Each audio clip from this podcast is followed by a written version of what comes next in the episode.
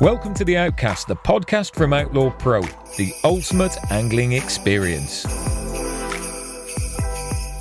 So it's podcast time. Yes, the Christmas special edition podcast. And as you can see, we're not in the podcast room. No, this is the bar, a very, very special bar, because this is the Outlaw Bar.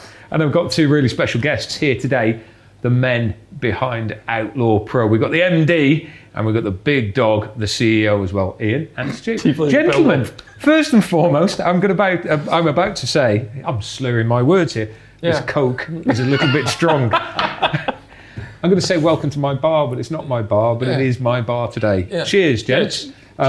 Cheers, mate. Cheers, Ian. We've got some rather nice cordial, shall we say, in some Coca-Cola. Yeah. But what we want to do today is just have a little recap on the year, talk about the year ahead. We're not going to be overly commercial with this, but we are going to talk about a huge success story, which is Outlaw Pro. Mm-hmm. I've been involved in it now for 9 months. Met Stu 12 odd months ago, and he said, come on board. I have. And it has been rather exciting, hasn't it, gents? Yeah. To say the least. There's never a dull day in the life of Outlaw Pro. As always with these podcasts, we start off with fishing. And you two have just come back from, well, a mind-blowing session. Absolutely mind-blowing. Yeah. Euro Aqua. Look at that, just sitting back casually. I have actually, now you come to mention. We completed that, didn't we? Yeah. Oh, yeah. Tick. Yeah. Talk us through it. Off you go. Right. Well, yeah, I mean, it was last minute, wasn't it? It was very lastminute.com, and it was strange really, because what we were doing is we were sitting around, weren't we? We were talking about what epic places we can go next year to catch epic fish, and you know, we had a list and we had all the usual names come on there, you know, the Parco del Brenta, and of course we mentioned Euro Aqua, and we were, let's just say 2.5 weeks before we actually left to go, and Jacqueline, obviously the owner's daughter, put something on Facebook, said this has come available, and they never come available. No. It's years booking in advance. And I said, well, I can't go, I'm too busy. And you went, oh, okay, well, you're going, because we're going. So you messaged me and said, you better tell Emma we're going, and that's what I did. And we ended up booking, and we went. And, you know, I think from the start, it was, as you said, because you've been there before, the most extraordinary venue. There's a very different atmosphere when you go to Euro Aqua, very different. You can't quite fathom, I think they said it was 25 acres, but 5 of it was like a sort of nature reserve area. So you could see sort of like 18 to 20 acres in front of you. You think, there's no way that them fish they're telling us are in this piece of water. There's no way it's capable of it. But when you sort of see like all the aerators and everything going off and the feeding schedule that you've got, and then of course, when, I mean, Dave Levy, obviously, you know, Dave's just won an amazing award, but we'll come on to that later, I'm sure. The session that he had 2 weeks before we went was unbelievable. And I don't know about you, but I never like following somebody in on a good session. It's kiss of death, isn't it? Yeah, absolutely. Because you've got that expectation, you've got that, oh, well, just fill it in, loads of bait, this, that, and the other. And we went, and it was to start with, would you say it was a disappointing first day? It was disappointing first day. Yeah, because but we couldn't get the bait that we wanted. No. I mean, Euro Aqua, of course, it's so dominated by huge, heavily amounts of bait. And I think, hang on. What does that mean? Is that 20 kilos? Is that 50 kilos? Well, yeah, it's ridiculous, really. Let's be honest, yeah. It's not a boily venue. Yeah. Okay, it's a particle venue. But also, it's a maggot venue. Yeah. Yeah. And if we tell you we was putting in 75 litres in the morning of maggot and 75 litres in the afternoon, we wouldn't be lying. That's ridiculous. Yeah, so 150 litres of maggots a day. That is crackers. That's 150 litres. That's 200 pints. Yes, a day. 220 pints a day of maggot. Which is ridiculous. It is ridiculous to think about it like that, and I think if somebody used to tell you, it probably sounds ridiculous, and people will say, well, that's ridiculous, that amount of bait, when they listen to it. But until you actually go and see it... No, that's ridiculous, that amount. No, until you actually go and see it. And you, what you said about the boilie, it's a good point why it's not a boilie venue, but the reason it's a particle venue is you could never afford to put enough boilie in. No. You'd only use particle because you're putting it in not by the kilo, you're putting it in by the barrel. Yes. And that's ridiculous. And to say that, like, as they were coming with these trays, so let's say 75 litres of trays. When you speak to Jacqueline in the morning, she says, right, we're going to put this out, but make sure you're ready. She says, make sure you're ready and all your rigs are tied and they're already on the spot and everything. And you're going, well, okay, don't worry about it. I can take care of myself, thinking you know it, yeah. But my God, you need to have them rigs ready because you were putting the rigs out, weren't you? And there was one situation, I don't even know if I've told you this, there was one situation and he comes out on like a great big long pontoon, I think you could call it, with all these trays of maggots, and he's going from one post to the other, so he's doing like three sweeps, so you've got your markers which are like 25 yards apart? 25 yards apart, 100 yards, and you've got six rods right in between them markers. And he's going with this massive scoop and he's scooping all these maggots in, and I swear to you, he got from where you're standing to the other side of the garden, so he's probably like 40 yards away, he got on his back, and I'd had a run. Yeah. And if you think he's just putting 75 pints of maggots, there's not a carp swam down and just picked up our hookbait, they're going mental for him. And she said, you've got to be ready because you haven't got, because they feed at 8 o'clock in the morning and they feed at 4 o'clock in the afternoon. You've got between 8 o'clock in the morning and by 10 o'clock, that bait's gone. There's no left on the bottom and you're sitting there with six hooks baits out, so you've got to make the most of it. It's unbelievable fishing. You made that sound a bit easy. It ain't that easy. No, it ain't that easy. No, it ain't that easy. The first day we sat there and we didn't even have a snifter. And then when the maggots went in the second day, I still hadn't had a snifter and I'd become net boy for the day. Yeah. So that's when Ian had his PB. Was it 80? Yeah, 82. And he had about 7 or 8 other fish. And when you're fishing next to each other, and we was only about 25 feet apart, it becomes a bit demoralising when you ain't even getting a liner. We've all been there, Stu, as anglers, haven't we? Yeah, but it'll happen. It did eventually happen. I think it was day 3 where it turned for me, and I think I had 10 fish, and I think I had 5 PBs in one day. Yeah. And that's nuts. Yeah. Isn't that crackers? You had 5 PBs, I had 4 PBs. Even Finn, who was recording us, I was ill one morning and I said, oh, you have my rods, you put them where you want. And he put it on and he caught 75 pounder. Yeah, you just the good thing about the place is you just never know. It's not an easy place to fish, you know that. Yeah. You know, there's been some good anglers gone there for a week and never even had a bleep. No. It's not an easy place to fish. You need to really, really work at it. Yep. But when it comes alive and you get that run, you just never know what you've got on. I think Euro Aqua for me is a prime example of bait. That if you use the wrong bait, you have got no chance. No chance at all. No. You know, you might scratch a bite out, but you've got no chance. Yeah. If you put the right bait in there, then it can go absolutely ballistic. I suppose it's like fishing, like to an extent, linear on a ridiculous scale. Yeah. Whereas if you're, let's say, you're spotting 100 yards. Yeah.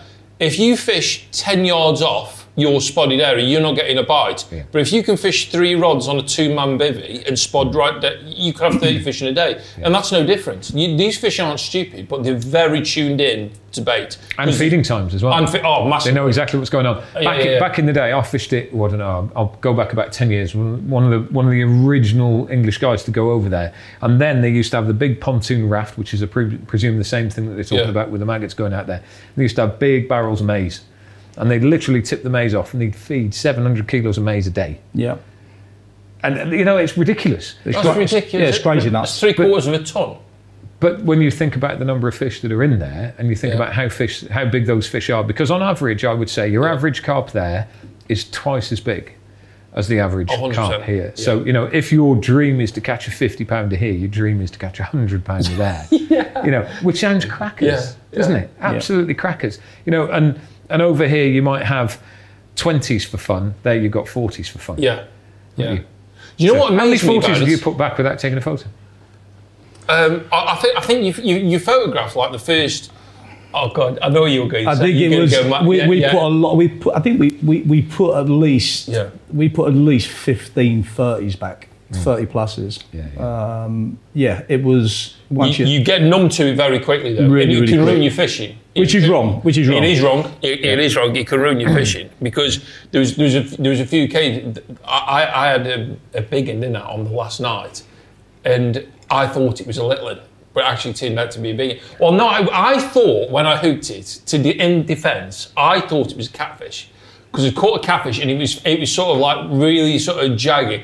And I'm cursing this thing because the weather at night, it was freezing. It was so cold at night. Well, that night the fog had come in, didn't it? It was the fog, and you couldn't see. You couldn't see the end of the rod, and I was in my bivvy trying to dry out all my clothes because we was absolutely soaking, and Ian was in his bivvy, and we said goodnight. It was about 7 o'clock. We said goodnight at 7 o'clock. That's nuts. But yeah, I was going to say I'm romantic. Ian's rod's absolutely screamed off, and you're thinking, I really don't want to go out there and help, but you do, don't you? So I goes out there, and he comes running out, and then we're standing there, and it's freezing. It's 0 degrees. You can't. The problem is, when you've got your rod and you're looking at the light, and you can see which sort of direction, you can't see 3/4 of the way with your rod. It's that foggy, and he is absolutely bending in this fish.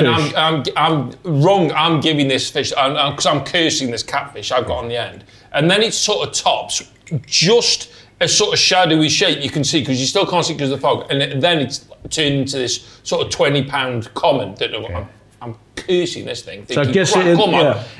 And he's going, just steady on a bit. He says, just hang on, because it's. I went, no. It's fine. It's a little. And so anyway, we're playing it in. It's going under the rods, back over, back under, back over, and I'm cursing this thing. 25 minutes, we're still there, and I'm trying to play this what as either a catfish or a 20-pound ballistic common, and I've played it in, and it's come up. He's put it in the net, and I've gone, oh right, just unhook it and put it back.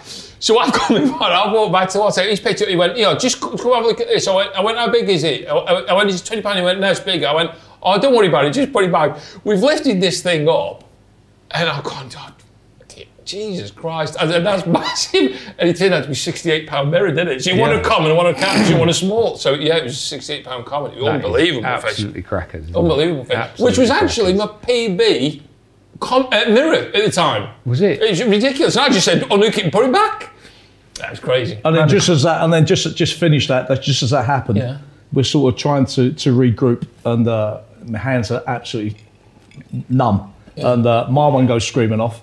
And I says to him, I think this is all right. Yeah. This is pretty good. Yeah. And we got there, and that was £56 mirror. Yeah. Incredible. So we had a great brace. £24 brace in two fish. Yeah, so it's unbelievable. But when we were there, you were you Croatia? I was in Croatia just before, yes. Yeah, I was there, I think I was there 10 days before you. Yeah. So, and that was a good trip as well. But similar sort of conditions, when you get that cold, it was that anti-cyclonic gloom just at the start of winter where everything goes flat, calm, and the fog comes in. Yeah. And it was tough, but I had a great time over there. Yeah, 62 or 65. I can't remember exactly what the ounces, 62 and ounces, I think it was. So your mission to catch 70s from multi different countries. Yes.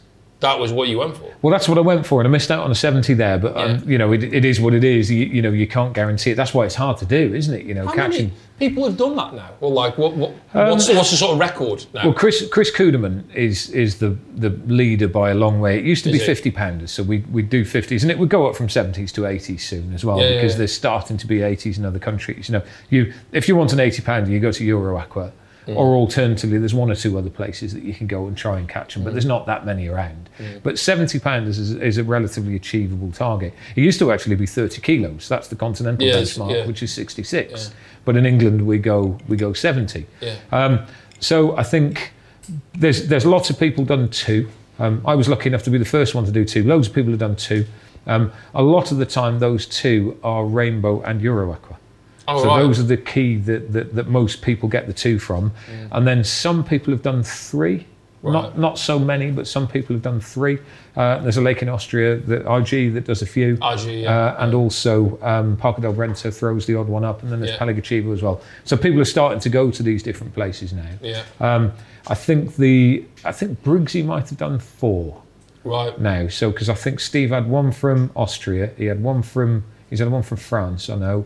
He's had one from Hungary, and then I think he caught one from Croatia, because of course Šumbar was another place that people used to go to. He's definitely caught one from Euro Aqua.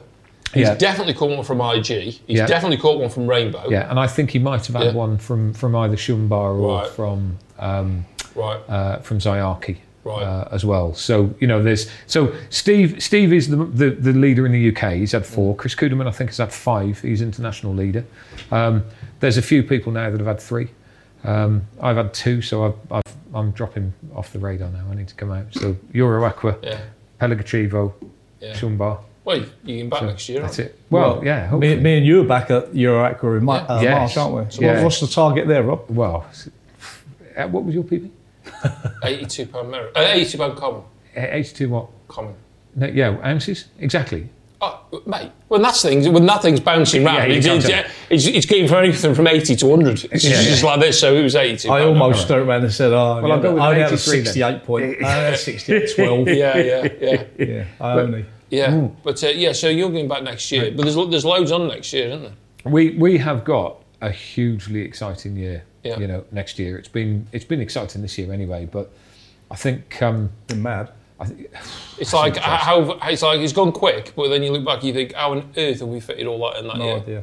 What's the highlight of the year for you, apart from that fish? I think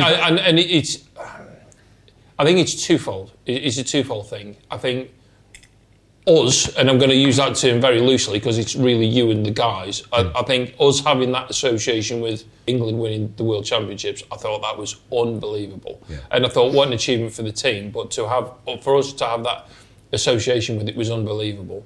And for us to put on that first junior youth event, that was the best weekend of the year. That was. It was fantastic because I think it was full of so many surprises because we got an expectation that we were going to have a few juniors and you were going to teach them how to fish and maybe chuck a bit of a competition in it. But when you saw how hot them guys were and girls that we had there, they were fantastic. Yeah, for me, highlights of the year. I think there's too many for me. Mm. I think being the main investor, there's just too many to name. You know, we've got our own TV shows that we did. Mm-hmm. Yeah. We've got another TV show coming out. We are producing some really good stuff that's going on YouTube now with our videographers. Yeah, the YCCC, our own lake producing its first 40-pounder. Yeah. Crikey, the team that we've put together, and just generally the growth. And the way that Outlaw Pro is going and becoming a brand within its own right within the industry, and people do know us now, so that's good. You must be quite proud. You know, I don't want this podcast to sound too self-serving, but you must be quite proud of where it's going because you know it's only sometimes, and I'll look down the barrel of the camera now and say to this, to people back at home. Sit down and evaluate your year and have a look at what you've done because sometimes it's very quick just to carry on going and you forget to sit back and look at actually what you've done, what you've achieved.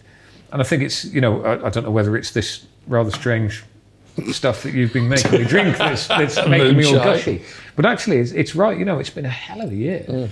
Yeah, it's been crazy. I wouldn't say it's been tough because I think we are surrounded by really, really good people. I'd say it's been challenging. Mm. Yeah. And I think there's a big difference there. So for me, how we end in 2022, I think we're ending 2022 on a high. Yeah. I think 2023 is going to see further investment into Outlaw Pro.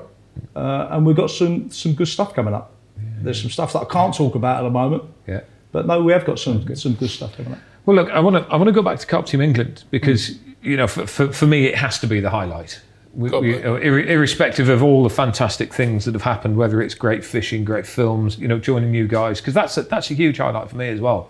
Yeah. Joining a team like this and having the fun and having the achievements that we've had has been brilliant. But Carp Team England obviously has to be the pinnacle. It's been an amazing year for Carp Team England. For a start, winning the World Championships. Yeah. I'm going to say it doesn't get any better than that. But actually, when you couple in the fact that bringing the ladies team twice. Yeah. Yeah. So winning the World Championships for a second time.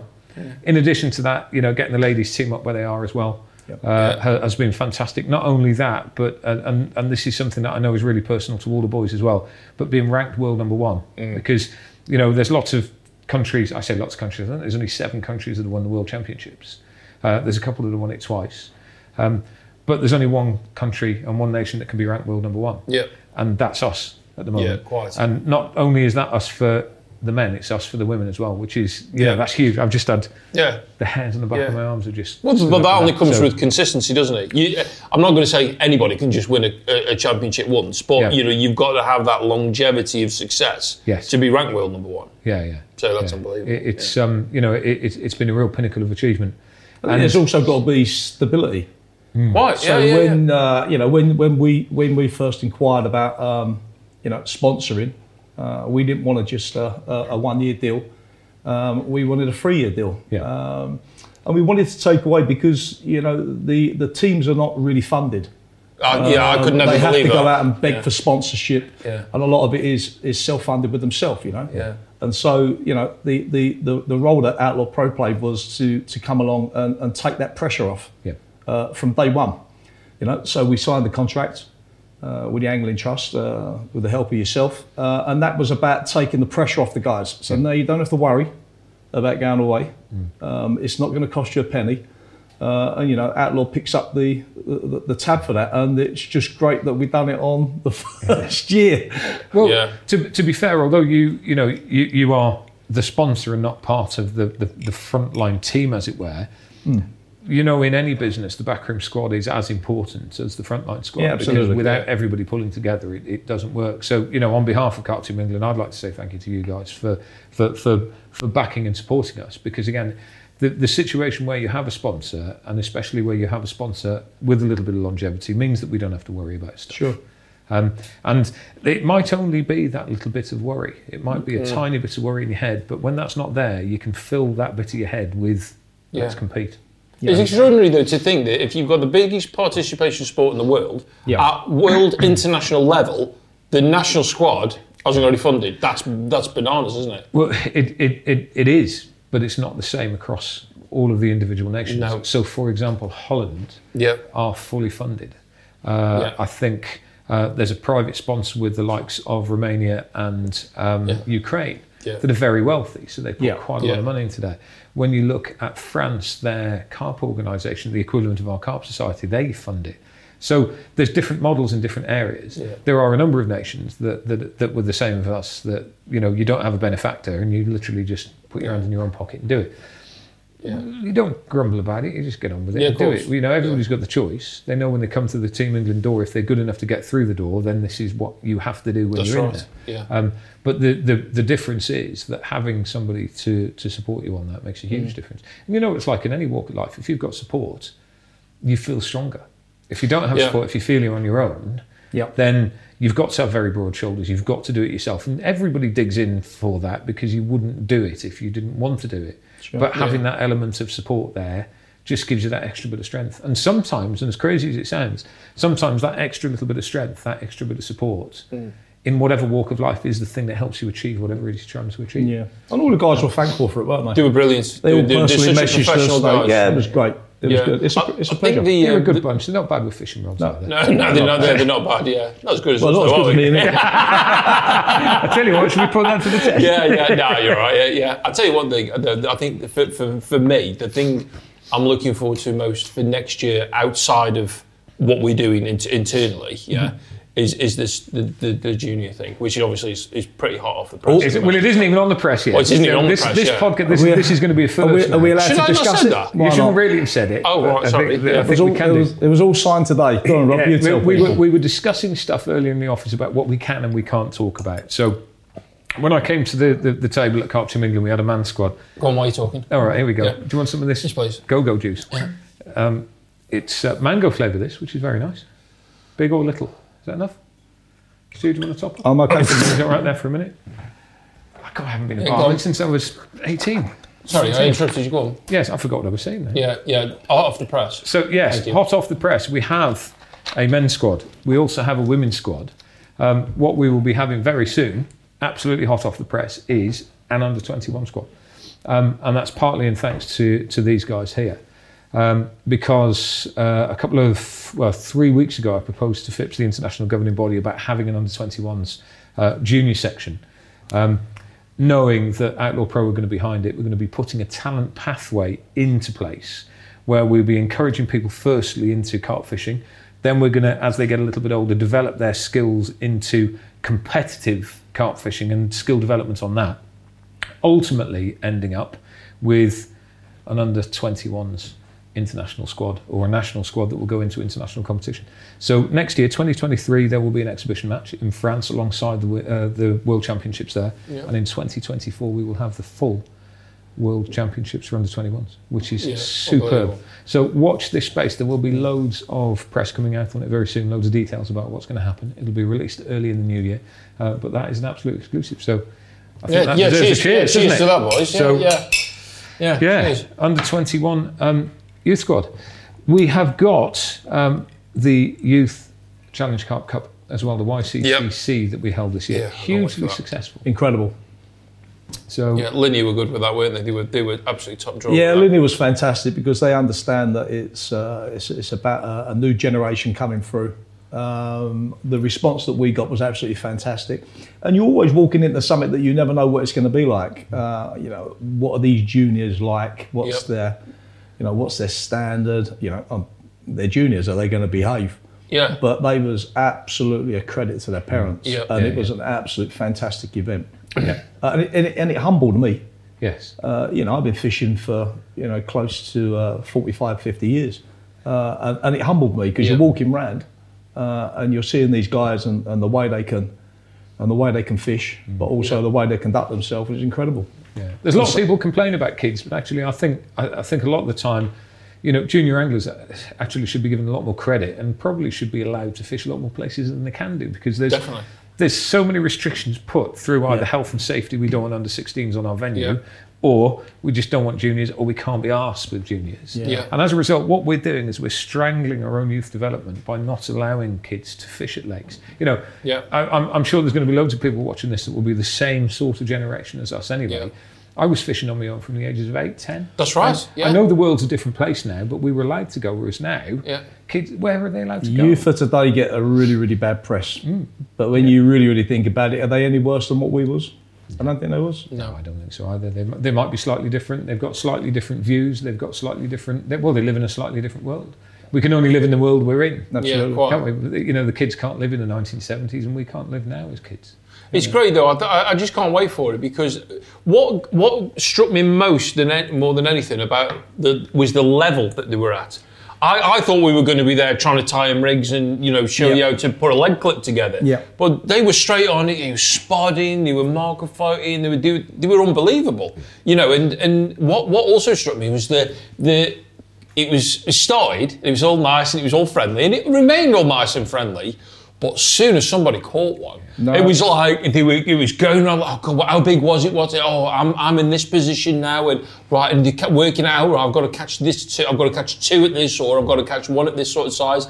And that last morning, when it all kicked off, when everybody seemed to be catching fish, and we were just lapping around the lake, weighing fish, and it was it finished at something like 12. Mm-hmm. It was like 2:30 before we finished weighing fish, and there was just fish being caught everywhere.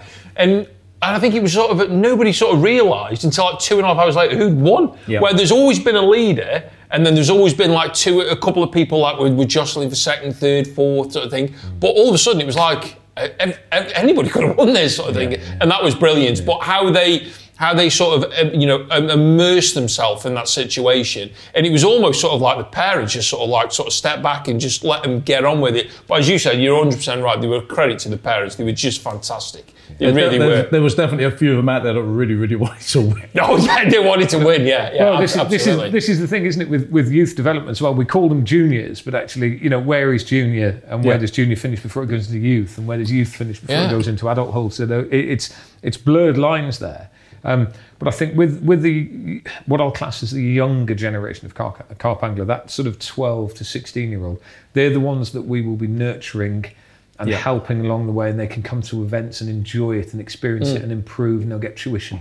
Then as soon as they get to 14, 15, 16, we start encouraging them almost down the competition channel if they want to do that. Yeah. Because it's very difficult, kids are emotionally hugely different between 18 and 14, even 14, 16, 18, There's a massive difference between them. So it's not just a case of coming in and getting into competition, it will be nurture, it will be train, it will be develop, and then it will be competitive. It's funny you say that, because I went round and spoke to everyone, and I was asking the guys, some of them that were 15, 16, and I was asking them why they hadn't entered anything else before.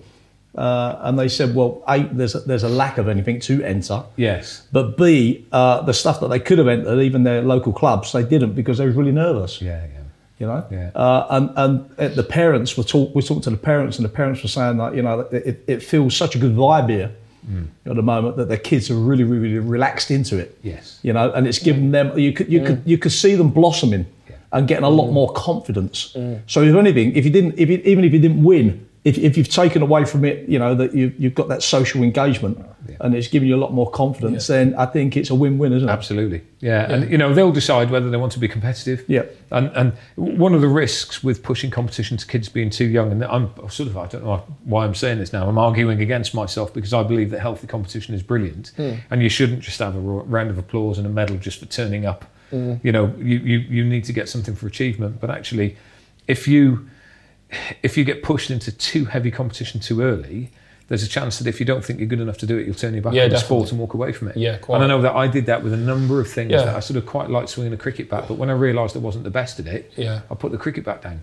Yeah, yeah, I was good at it. Yeah. And I could, you know, I played for school, but I wanted to be the best at it. I wanted to win. And when I realised I wasn't going to win, I decided I wasn't going to do it. Sure. Which is a strange one. So it's very difficult that age. You've got to be so careful with kids. Yeah. I'll tell you what I was going to ask you. This is going back to Team England thing again, is in regards to next year. Yes. Product for next year. Something that we bought out, something that other people bought out, but something that's going to be certainly new to the market is Soluble. Mm. Now, that for me... has been the biggest game changer I've seen in carp angling in the last 10 years, certainly in bait. Yeah. Because you are giving the fish something completely different. Completely different. It's been around for a long time. I love that. I see it on social media. Somebody said to me the other day on social media, I don't even know if I told you this, somebody said to me, oh, you've not invented the Soluble, you know. I went, no.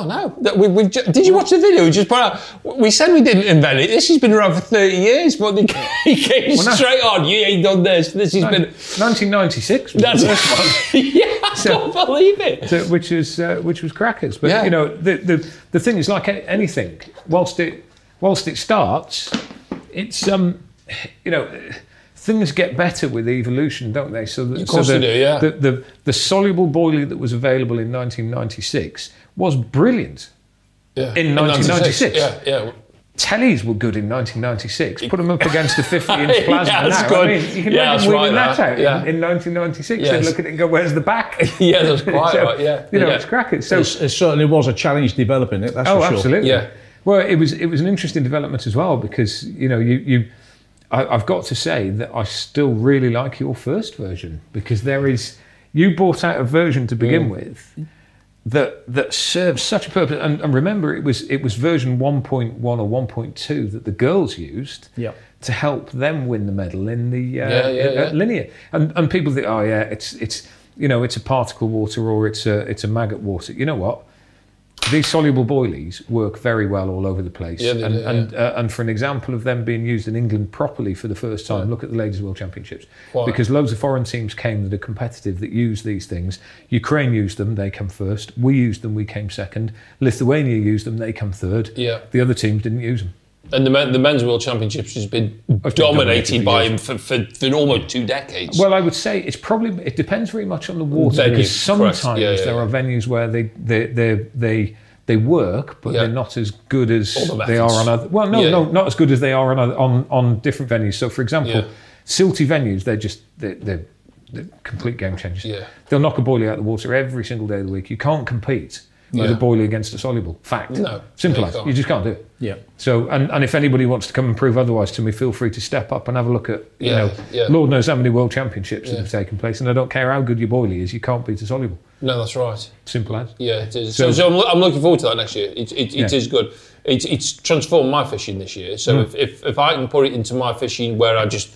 go and fish a night somewhere. You know, if it's good enough to win World Championships, it's good enough for me. But it's so quick and active. That's the thing. That's your boilie is working for you really well. Yeah.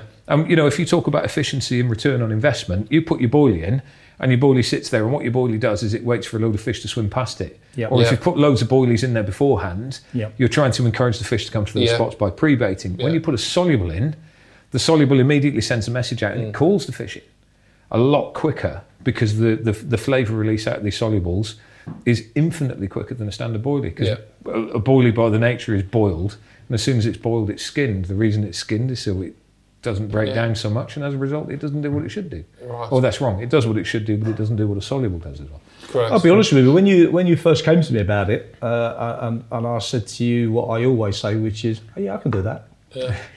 I'd never used solubles, so I didn't really have any understanding what a soluble was, or what you needed to actually develop a soluble. Yeah. And there's really limited information you can actually find on a soluble. Yeah. Really limited. Yeah. You know, go and put it in. Yeah. You know, how to make a soluble. Yeah. Yeah. But there's different elements, because it's interesting you say that the first batches we made, that the reason that we scrapped that, it was a good soluble and it did everything we wanted, but you couldn't get it out of the Fran stick. So you got a couple of bases, wasn't it? It's a really volatile bait. But now these guys, you know, we're chucking out quite easily, you know, 20 mil solubles to about 100, 105 yards. And that's relatively easy. But the differences with these is there's a secret way to weight them, and what it does, it makes them, when you usually put a boilie out, it'll go or to the left or to the right, or it'll explode. These don't explode, but they go absolutely dead straight. I mean, you can literally put them within sort of 4 or 5 yards of each other, a big mass, and that makes the difference, because if you can concentrate them, you know what happens. Well, these ones now, we're getting like 160s. Yeah. Which is 24s are 160. Your arm runs out of steam before the boilie or the soluble does, going through the head, isn't it? That's right, yeah. So mine's still hurting from Croatia. But it's incredible to watch the videos on the breakdown and how they break down. Yeah. And you absolutely get it, you know, when it starts to break down, it starts to fluff up, and then, you know, 4 hours later, you got these sort of weird shaped pyramid kind of things, and then you sort of imitate like a tower of a fish coming through, and you can see all of the bits of, you know, hemp and you know, the bits of shell and everything coming up, floating up and then really slowly coming back down again. You think to yourself, I'll get this. I mean, look, you've got to look at it like this. I mean, I've been a big advocate for soaking baits. You soak in baits because you make them softer, so they're more digestible for fish. Yeah. But which is great, and that absolutely works. There's no question about that. Lots of, you know, people soak the bait to make them more digestible, so they're taken quickly and more free. But the problem is when you've soaked them, half of the good stuff that's in them has been soaked out and gone. Yeah. So if you've got something that when you put it in is rock hard itself, and it is full of goodness, if you think within an hour you've got it to a better state than a boilie that's been soaked for 3 days. 100%. There's nothing. So everything you put into that, there's nothing that comes out. That's right. Yeah. Until it's on the bottom. Yeah. And that's the good thing about it. But when you first see them, you think to yourself, it's hard to. I'm sort of thinking about how are people going to react to them. You know, you take the lid off the bucket, and then you put your hand in there. And they're like marbles. They'll squeeze and go, Jesus Christ, I've never... You can eventually get it there, but you're like, crikey, these are like marbles. Yeah. These can't be right. Yeah. But as soon as you put them into... They react with moisture.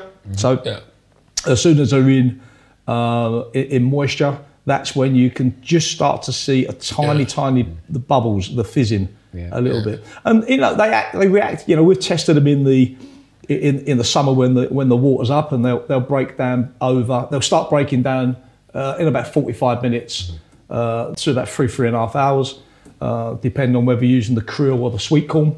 And then in the winter, we've been testing them frantically now at our own lake, and it goes between 2.5 hours and sort of 6 hours. It's similar to when you're using PVA bags. Yeah, you know, of course. In the summer it'll break down. In 10 seconds by the time it hits the deck, but in the winter when the water's, you know, freezing cold, break down a bit slow. But they really are a bit of a winter edge as well. You know, they genuinely are. One of the things that I've been really impressed with seeing our version of them is how active fish are over the top. The fizzing you get is ridiculous, isn't it? You know, they just I don't know whether they're almost gill filtering it. You know, when you see gill feeders, when they're fish and they're sucking it in and blowing it back and two through the mouth because they're really enjoying the taste of it or whatever. But there's a lot of activity in the pack. Well, I think it was, am I right in thinking, was it Wayne and Carl Pitcher that used... when they fished the Midlands Masters. And I remember speaking to, was it Carl Palmer? Yeah. Sorry, Carl Palmer. And I remember speaking to Carl about it, and when he came to the shop, and he says, yeah, I used them with Wayne, and Wayne Mansford. And he says, and it was just like a bubble bath. Mm.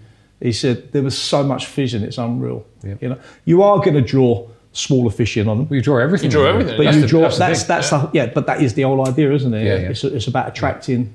It's about attracting everything into it. But you know, once you get past the, you can get caught with the smaller fish. Yeah. But once you get past them, then it takes over. They're so good practically as well. Yeah. You know, there's no question that, you know, when we compete at World Championship level, you're not allowed to spot at night. Yep.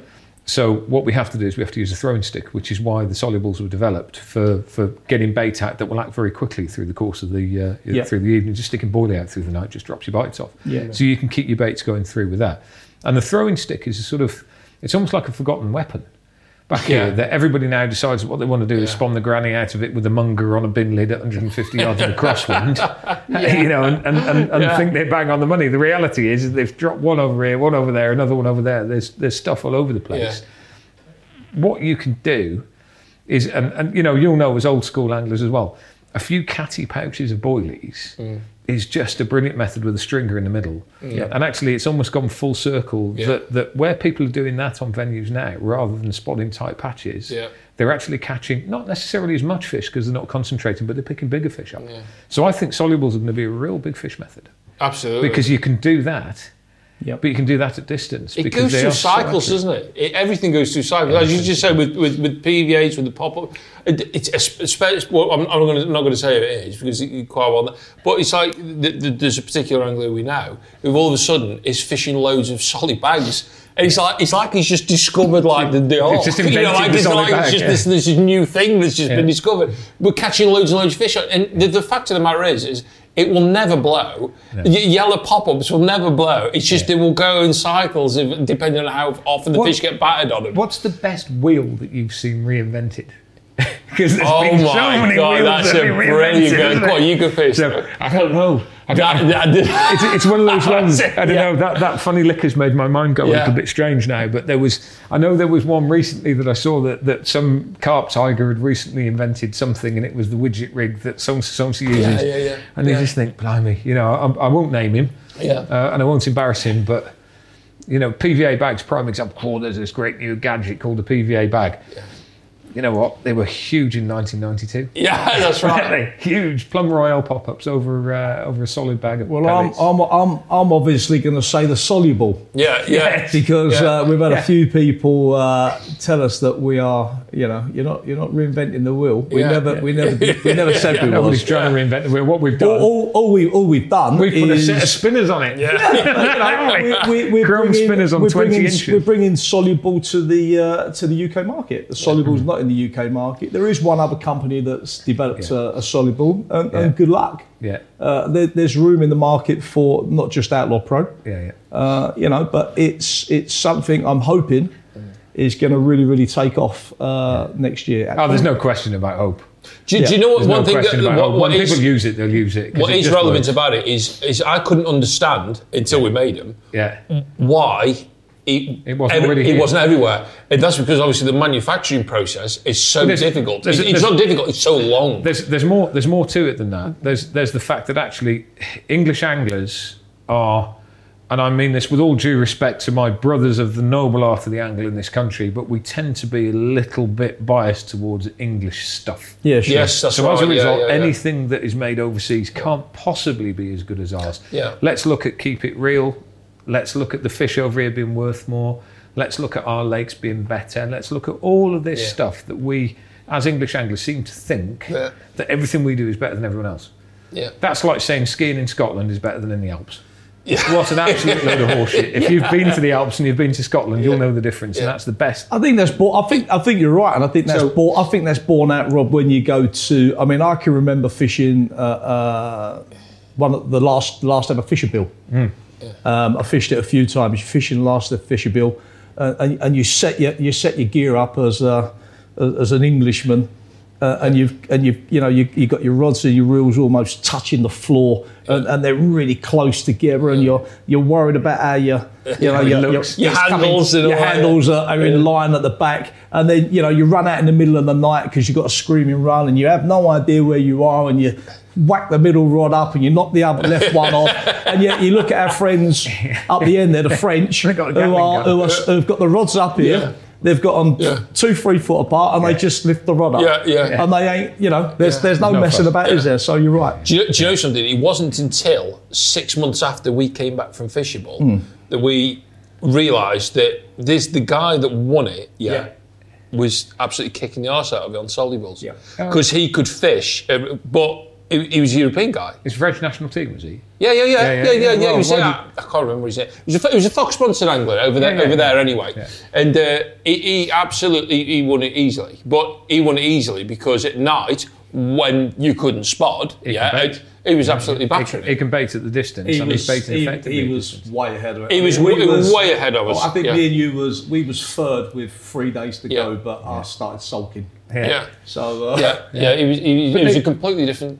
Off we come. That's the difference that, like anything, if you open your mind to what other people are doing, then you can adapt that. And solubles were developed in Romania. They were developed in Romania a number of years ago, and the reason they were developed in Romania was they wanted to get bait out under competition rules at distance at night. But in addition to that, their lakes are mainly silty, muddy rivers.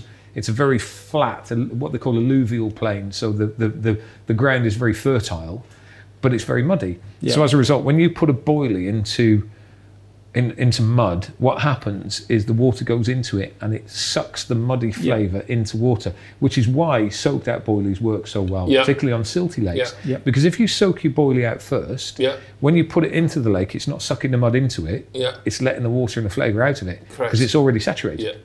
So, it's not just the texture of it, it's the fact that it's not pulling in bad flavour into the bait, it's letting good flavour out. So the soluble works so well on places like that. Yeah. It hasn't come over here because, for a start, English anglers... how many bait companies do you know that are foreign, that have established themselves well in the UK, in the carp world? None. No. There isn't one. No. Because we don't trust foreign bait for some reason, which is wrong, because... Having fished on the continent in lots of different countries... Yeah. And seen how good their bait is. Yes. They have some fantastic baits. They have great concept of bait, i.e. the soluble. They have great bait development. They think about it so much more than we do because we're not one-dimensional, or they're not one-dimensional like we are. So looking at some of the things like bait smokes, when you look at the fluorescent-based flavours, that come out of the goo stuff, that wasn't English. No. That was South African. Yeah, that's right. Yeah. So when you look at flavour development, the South Africans are so far ahead. When you look at boilie development, then the Romanians are so far ahead. The Croatians are incredibly good at it as well. Yeah. They do so many good things. Now, what happens is it doesn't travel to the UK because we don't want to buy it because it's foreign. Yeah. In addition to that, there's so many restrictions about getting it in that it's hard to do. And then you look at the third point, which is the one you made about how difficult it is to make. Yeah.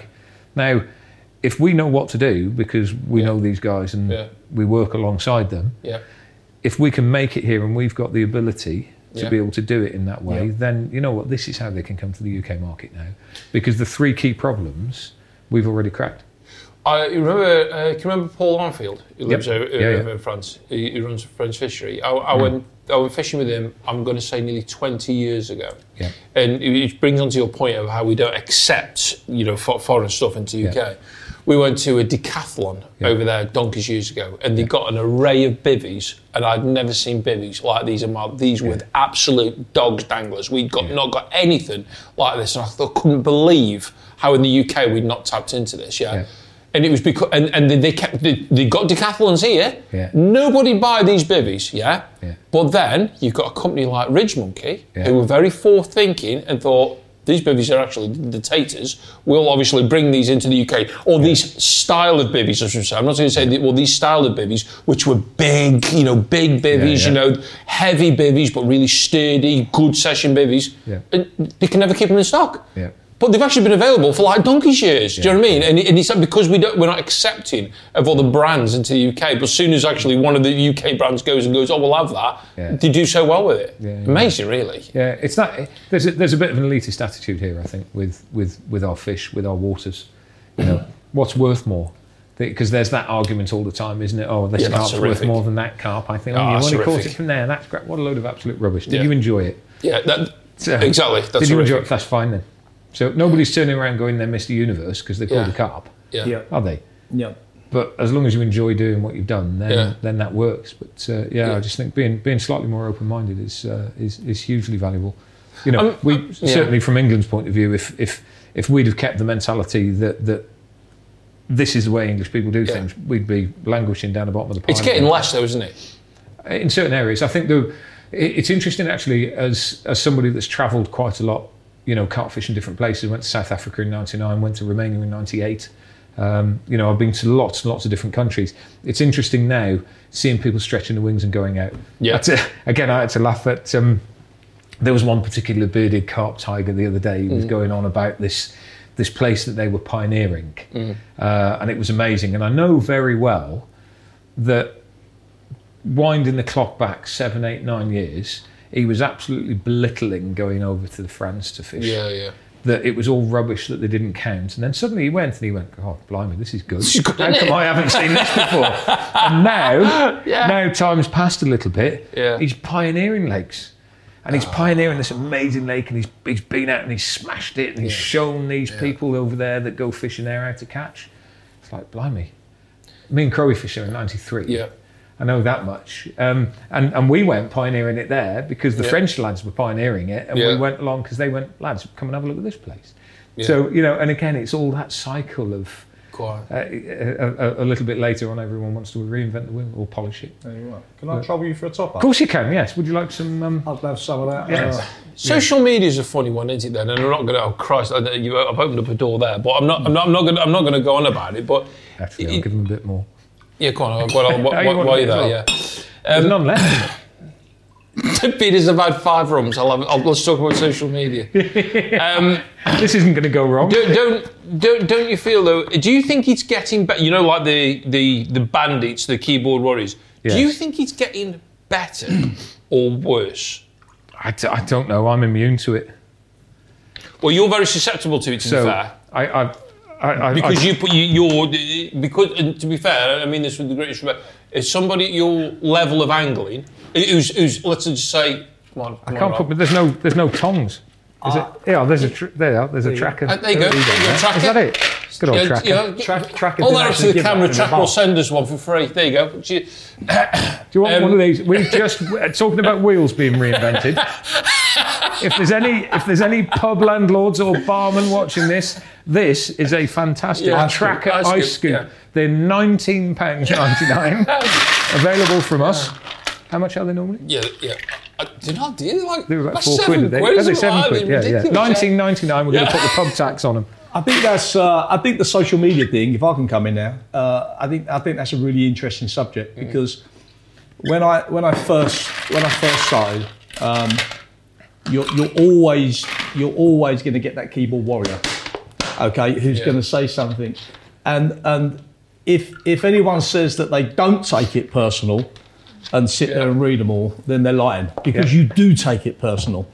So very very quickly, what I decided was that, and I'm going to be honest with you, Outlaw Pro doesn't really receive that much negativity if.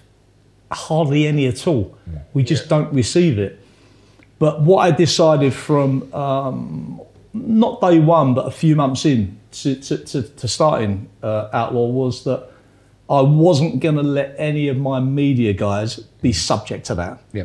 So I just wasn't going to allow it. I don't think it's right for these guys to come into work, they sit there and they read a derogatory comment that's got no relevance, that someone's not read what we've actually put, and these guys have to sit there and read it and then go home to their families because they will take it personal because we're all human. Well, so passionate as well. So, absolutely. So for us, it's really, really simple. We have a method where we can filter that stuff out and then we look at it afterwards. We don't dwell on it, but what we do is it's very simple. It's called delete block, because I'm of the opinion if you've got nothing nice to say, don't say anything. No, that's right. Because there's too much going on in the world at the moment where, you know, too many derogatory comments. You know, people are suffering from mental illness, and I just think to myself, we don't need to. Outlaw Pro doesn't need to be a contributor in any way, shape or form. Yeah. And even though we don't write anything negative, if other people are writing stuff negative on our posts, I think that contributes. Yeah. You know, I hear a lot of the big companies, the bigger brands out there are saying that, you know, all you know, even negative publicity is good publicity, but that's I don't go down that route. I'm not interested. No, I think you're right. For a start, there's no need for that negativity. There's lots of people that want to have a swipe at stuff. Just going back to me saying that I was immune about it a minute ago. Over the years, you naturally get stuff, and I think one of the key things is that things will only affect you to the extent that you allow them to affect you. Like when there's incoming all the time, I get that it might be difficult. So for somebody that's dealing with social media or you know, if you're constantly getting grief. But the best thing to do is just ignore it, like you say. Ignore it and delete it. Get rid of it. It's not. There's no place for it. Get rid of it. Not bothered. I've noticed lately, most people are irrelevant. It's getting a cycle because I mean, they're probably still about, but there's like even pages set up. They're almost hate pages. I can't understand why this, because like, I mean, I play golf. You know, you play, you do other sports and this and that. I don't know if I mentioned I play golf, but you don't get this in anything else other than what I've experienced is fishing. But now it's gone full circle again. Yeah. Whereas you used to have, let's say it's a couple of years ago, where people, they put a picture of a fish on and people would go, oh, it's wrong, this and that. And all of a sudden, these people are attacked. Now, it's almost the reverse, where somebody will have a go and then they'll have like 30 like knights and shining armor and they'll absolutely rinse this person that's had a go, you know, which is brilliant, which is great. And it just shows us as a community of anglers how everybody's actually starting to look after each other. And that's something that really should be pushed, I think. I think so. I think there's a lot more awareness now about people saying nasty things, or you know, there's a lot of empty vessels that want to rattle, but that's what they are. So you know, you've almost got to look at them and think, how do they need help? Yeah. Because they've obviously got something wrong in their lives that the kick that they get is having a go at you. For whatever reason. So there's obviously something missing there with them. Yeah. For them to be able to do that. And I think when they start tapping the keyboard and having a go, and this is the public perception thing, what they're starting to do is show the world that they haven't got a lot going on. Yeah. So and you know, there are old sayings that have been around for a long time for good reason. Yeah. Because they are true.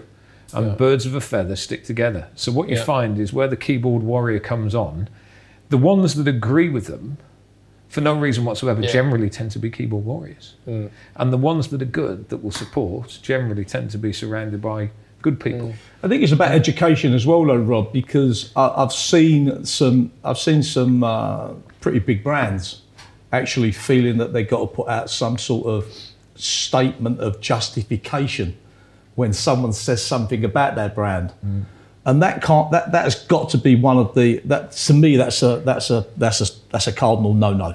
So it's, you know, as a business owner, we're not there to react to negativity or anything like that. You know, we're a business, but I do see that quite often with other brands where they'll fall into that mindset that they feel like they need to defend themselves. Yep. And then they'll go out and put a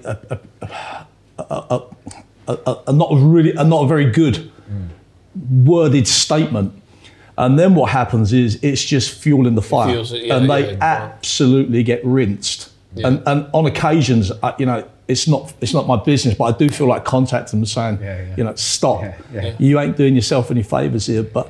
You know, we don't go down that path. We're not interested in that. We're interested in the welfare and the being of everyone, but we won't get involved in negativity or keyboard warriors or justification. I don't need to. I don't feel Outlaw Pro needs to justify itself to anyone, so I'm not doing it. Well, look, Christmas is coming up soon. It is, yeah. Isn't it? Merry Christmas. Nice time of the year. Yeah, Merry Christmas. There's going to be a few more of these. I can't believe you've been putting decorations up. I'm a bit disappointed. There is an angel of that. I've just noticed the quality street over it. I've already checked that. There's just a load of lips in there. Yeah. It's like, I don't know what they are. No. Best off not trying. Well, I've touched that one there, so I'm going to have to eat it and see what it's like. Absolutely. I'm disappointed that there wasn't a quality street. It's like a wax candle as well. But yeah. What's on your Christmas wish list? Three things. Oh, my God. Well, a thing first. If you could have any one thing, fishing-wise, what would it be? What's really... that you've seen... You know, we're in a privileged position with the shop. Mm. We're in a privileged position... seeing all of these new items of tackle, what would be your thing that you've seen in the shop that you think, wow, I love that? I know what mine is. I'll stop mine off because I love that Ridge Monkey coat. Oh, the K2, that's waterproof. What a piece of kit! I got one of the lightweights. Look at the camera while you're saying it. That might be watching. Hashtag. Yeah. No, I got one of the lightweight ones. Because I like doing my mountaineering stuff and my light stuff, and I've got one of the lightweights, and I just thought it was brilliant. I'm really into Rab stuff. Yeah. I buy decent mountain equipment, and that Ridge Monkey lightweight jacket, if it was on the high street with Rab written on it, it would be 2.5 times the price without any shadow of doubt. It's incredible. I just bought my missus one for walking the dog in. They're absolutely brilliant. Well, it got cold. We were down fishing the other day, week before last, and it got cold, didn't it? And I got a decent coat with me. Stupidly, I'd left my coat at home, so I got one off the shelf. My God, what an absolutely brilliant coat! Yeah, I love the way the cuffs are on it. I love the way that it fits. I love the way the neck. It's waterproof. It's warm. So, for me, that Ridge Monkey coat, you can tell Ridge Monkey have not gone to a fishing tackle manufacturer to buy that coat. They've gone to somebody who deals with proper outdoor mountaineering stuff. It's brilliant. Again, if it had got a different label on it and it was been sold in a different shop, it'd have been 250 quid. $69.99. That's ridiculous. Because they were 120 quid, weren't they? They've come down to 60 quid. That is an absolute gift. Yeah. I don't know if I've told you, but I've bought a number of Christmas presents, as in board for family members, because those coats are just unbelievable. What's my family. Why, do you want something? No. I'm looking at those lips now. I want to eat them. Do you know what? Fishing-wise, no. Come off it. You're a proper gadget monster. He loves it. What do you have the other day? I land up just rotating and constantly giving it to the guys that work for us, don't I? So I'm not really. No, I've got everything I wanted. I've got my new van. Yeah. What I will say on clothing is an exclusive. Yeah. Big dog clothing. Oh, right, okay. So that's being designed at the moment, and that should be available autumn next year. Awesome. Are really, really nice. We've got some really, really good designers working on it. I wanted to steer clear a little bit of everything that you see on, if you walk the racks, you see... Green camo. Green camo. Yeah. Pink one. Yeah, and I wanted to have a little bit more of a think about it, and some additional stuff, some lightweight stuff, even if we're in the summer. Yeah. Because I had I'm got the all clear now. I've had the all clear for 8 years, but I had skin cancer for 5 years. I had it quite serious. Went through radio and 13 operations, and I've come out the other side. But I wanted to develop some clothing for the summer months as well. Yep. That was lightweight but also protective. And so I've been working with a really cool guy who does a lot of skateboarding and skiing. I don't get any cooler than that, is it? And we're just in the processes of designing some stuff. So hopefully they'll be out in autumn next year. Brilliant. So look out for Big Dog Clothing. Yeah, fantastic. I want a pole. Oh, do you? I don't. No, you can't. Honestly, I want a pole. You've been really enjoying your match fishing recently, haven't you? Yeah, I want a Matrix MTX5 pole. Do you? I do, yeah. I'm desperate for one. Yeah. I just got to save my pennies for one now. Yeah. But yeah, I've got proper into my match fishing. I like to stay in touch with all the, I'll always be a carp angler. Yeah, first, yeah. Whatever happens, I'll be a carp angler. Yeah. But through them winter months, I'll go and fish Speedy's Bomb League up at Lindholm. Like Lindholm's my favourite commercial anywhere in the world. Yeah, and I love getting up there and just fishing, just really simple tactics. But I really fancy getting back into pole fishing. I just love it. So I'd love to buy a pole. Right. I won't have time to use it because of all the stuff we mentioned. But I really fancy a pole. Yeah, no, fair play. I thought you were going to go with Predator kit.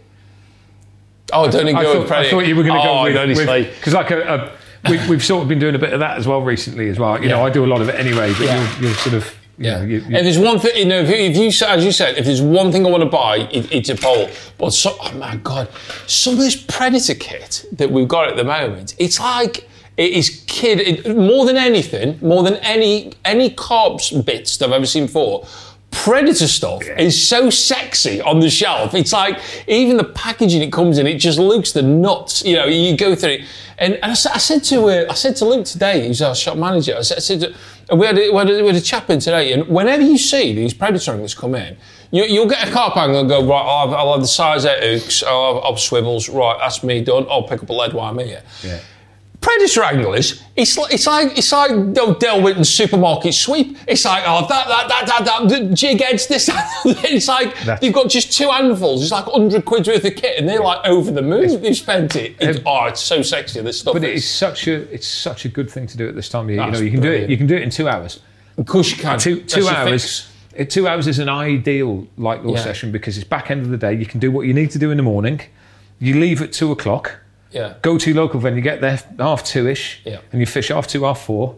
Best time of the day. Absolutely best time of the day. So quick hit fix. It's cheap. You don't have to get your boilies out. You don't have to go out and buy bait. It's already there. Yeah. Everything that you need is all ready to go. It is just this time of year. I love it. Yeah, everything exactly. Comfortable pair of boots. Just walk around. Yeah. Exactly. Canals, brilliant perch venues. Yeah. Yeah. I can't remember what the stats are. 80% of the population lives within 5 miles of a canal. Something stupid like that. It is ridiculous. Yeah. You know, if you live in a city and you really fancy going fishing, where do you go? Almost all cities have got some sort of a canal in them in some way, shape, or form. Park lakes, absolutely perfect because you know what? The margins are deep, so you fish right under your tip. Great fun. You could be fishing there. I can come and stand in between you, and we can have a go on the light laws and take the mickey out of each other. It's just such a good thing to do. Yeah. Well, we do. So. Yeah, we do. As we do, yes, as we do. And let's face it, you know, we're carp anglers. A big carp is lovely, but a perch, as soon as it gets to 2 and particularly 3, totally different creature. Unbelievable. Totally different creature. Nothing more impressive than a big perch, in my opinion. Well, it was Isaac Walton, wasn't it, that said that it's the most impressive of fishes. Yeah, yeah, you know, that's right. A big perch. And I have a little thing as well that, sorry, the rum's talking. No, it's not rum, it's cordial. The cordial's talking now. Big versions of little things are wonderful, and little versions of big things are wonderful. That's right, yeah. And if you think a carp will go to 110 pounds is the world record, but the little versions of it are beautiful. That's right. I think somebody said there's nothing as impressive as a big little fish. Yeah, yeah, that's right. Exactly. Yeah. Yeah. I'm going to be honest with you, I'd rather have the 110 pound than the little one that's big. That looks great. Yeah, yeah. I'm with you on that. All right, let's flip it then. The little perch looks lovely, doesn't it? Yeah. Yeah. But the 6-pounder. Oh my God. Yeah, absolutely. Have you got a 6-pounder? I've got. Oh, it's funny you should mention that. Actually, yes. Yeah, that's a highlight of the year. Actually, thank you. That is a highlight. I forgot about that because that was this year as well. That is something we need to do next year. Oh, we're going. Oh yeah. It's already teed up. You don't both know it yet, but we're already sorted on it. Zwolle, Saturday, Sunday, and then Halversluis the day after. Yeah. So that's absolutely in it. Well, so product. Thing that you would like to do, that tees up nicely as well. So we've talked about what would you like on your Christmas list. Where would you like to go? We're talking about 3 things for next year then. What would I go Hellersluis. Dream trip. Big perch fishing. Big perch fishing, big zand fishing. Holland. I'm going next year. I'm going to Vegas. And then I'm going back to Vegas. You're fishing in Vegas. And then I'm going to finish off in Vegas. No, on a serious note. Sort of fishing related. Yeah. I'm going to be honest with you, on a serious note, and we spoke about this before, and we touched on, we always sit in the office and we start to talk about fishing and where we came from and how we did it, don't we? Yeah. And I've always said to you guys, a lot of the fish that I've caught over the years, the carp never really stick in my head. yep. and the experiences. Yeah. And we spoke about it, didn't we? Do you think that's because of destination? Yeah, yeah. But what I'm trying to say here is that everything. And so I don't think it's falling out of love with carp fishing. It's just that I remember carp. You know, I remember fishing as a kid. I was that kid from Custom House that at the age of 10, which was 44 years ago, disappeared to the Holler Ponds, whipped across for 16 weeks, and there was a national manhunt out trying to find me. But these are the experiences that I always remember. I always remember as a kid the River Lea and the Old Lea, and then, you know, to the Walthamstow reservoirs and everything in between that, and coming back into fishing after so many years. It didn't really mean much to me until I went to Euro Aqua. And I walked in the place, and we stood at the lodge, me, Ian and Finley, and you look out over the lake. And it's something that I've never experienced before with a lake, because it almost felt like I was on the same level when you look at it. It has that, you know, it has that depth about it where it looks like the water's so high onto the bank, and it feels like you're almost there as one. And I really loved it. I didn't love the first 2 days because he was catching everything. But then once I got into it, and so if you say to me, what am I looking forward to next year? I'm looking forward to Euro Aqua with you. Yep. Well, obviously. And that's in March. Yeah. And then the year after that, just quickly while we're on Euro Aqua, whilst we was there, we managed to persuade them to give us the first ever lake exclusive, to which we've come back and we've invited... how many people is it? 16. 16 people. Yeah. We sent the messages out to these guys early doors. All the guys that have supported Outlaw Pro over the last sort of 18 months and been really kind and good to us, coming and done their podcast with us, and they didn't bat an eyelid. And so we've got that lake exclusive. So I'm really looking forward to that as well. Brilliant. You know, we're going there. That'll be good. It's not just about Outlaw Pro, it's about bringing them guys together. So it's about all of them, but it's an Outlaw Pro exclusive. So I'm looking forward to that. Yeah. It's a difficult one, isn't it? In my personal fishing, it's catching a 70 from another country, because that's always my aim. Yeah. I think on the bigger picture, I'm just so looking forward to the under 21s England team. It will be because I'm horrendously competitive and horrendously passionate. I've just get so drawn into the whole Team England thing that It's funny. It's not legacy leaving, but if you're starting something off that will continue, there's something so exciting about doing that. And you know, when I took over the men's team, Team England existed. Yep. But it's been changed now, and it's now a very different animal internationally to what it was previously. You know, when I started, there was one team doing one event. Now we've got two teams doing 3 events. Bringing in the women's side of things, setting up the women's squad, getting the women's competition into the international calendar, establishing that, getting it competitive, helping set other national teams up so we can get that going, and then eventually ending up as world number 1 with that as well. It's brilliant. It's rinse and repeat for me now. I want to do the same with the under 21. Yeah.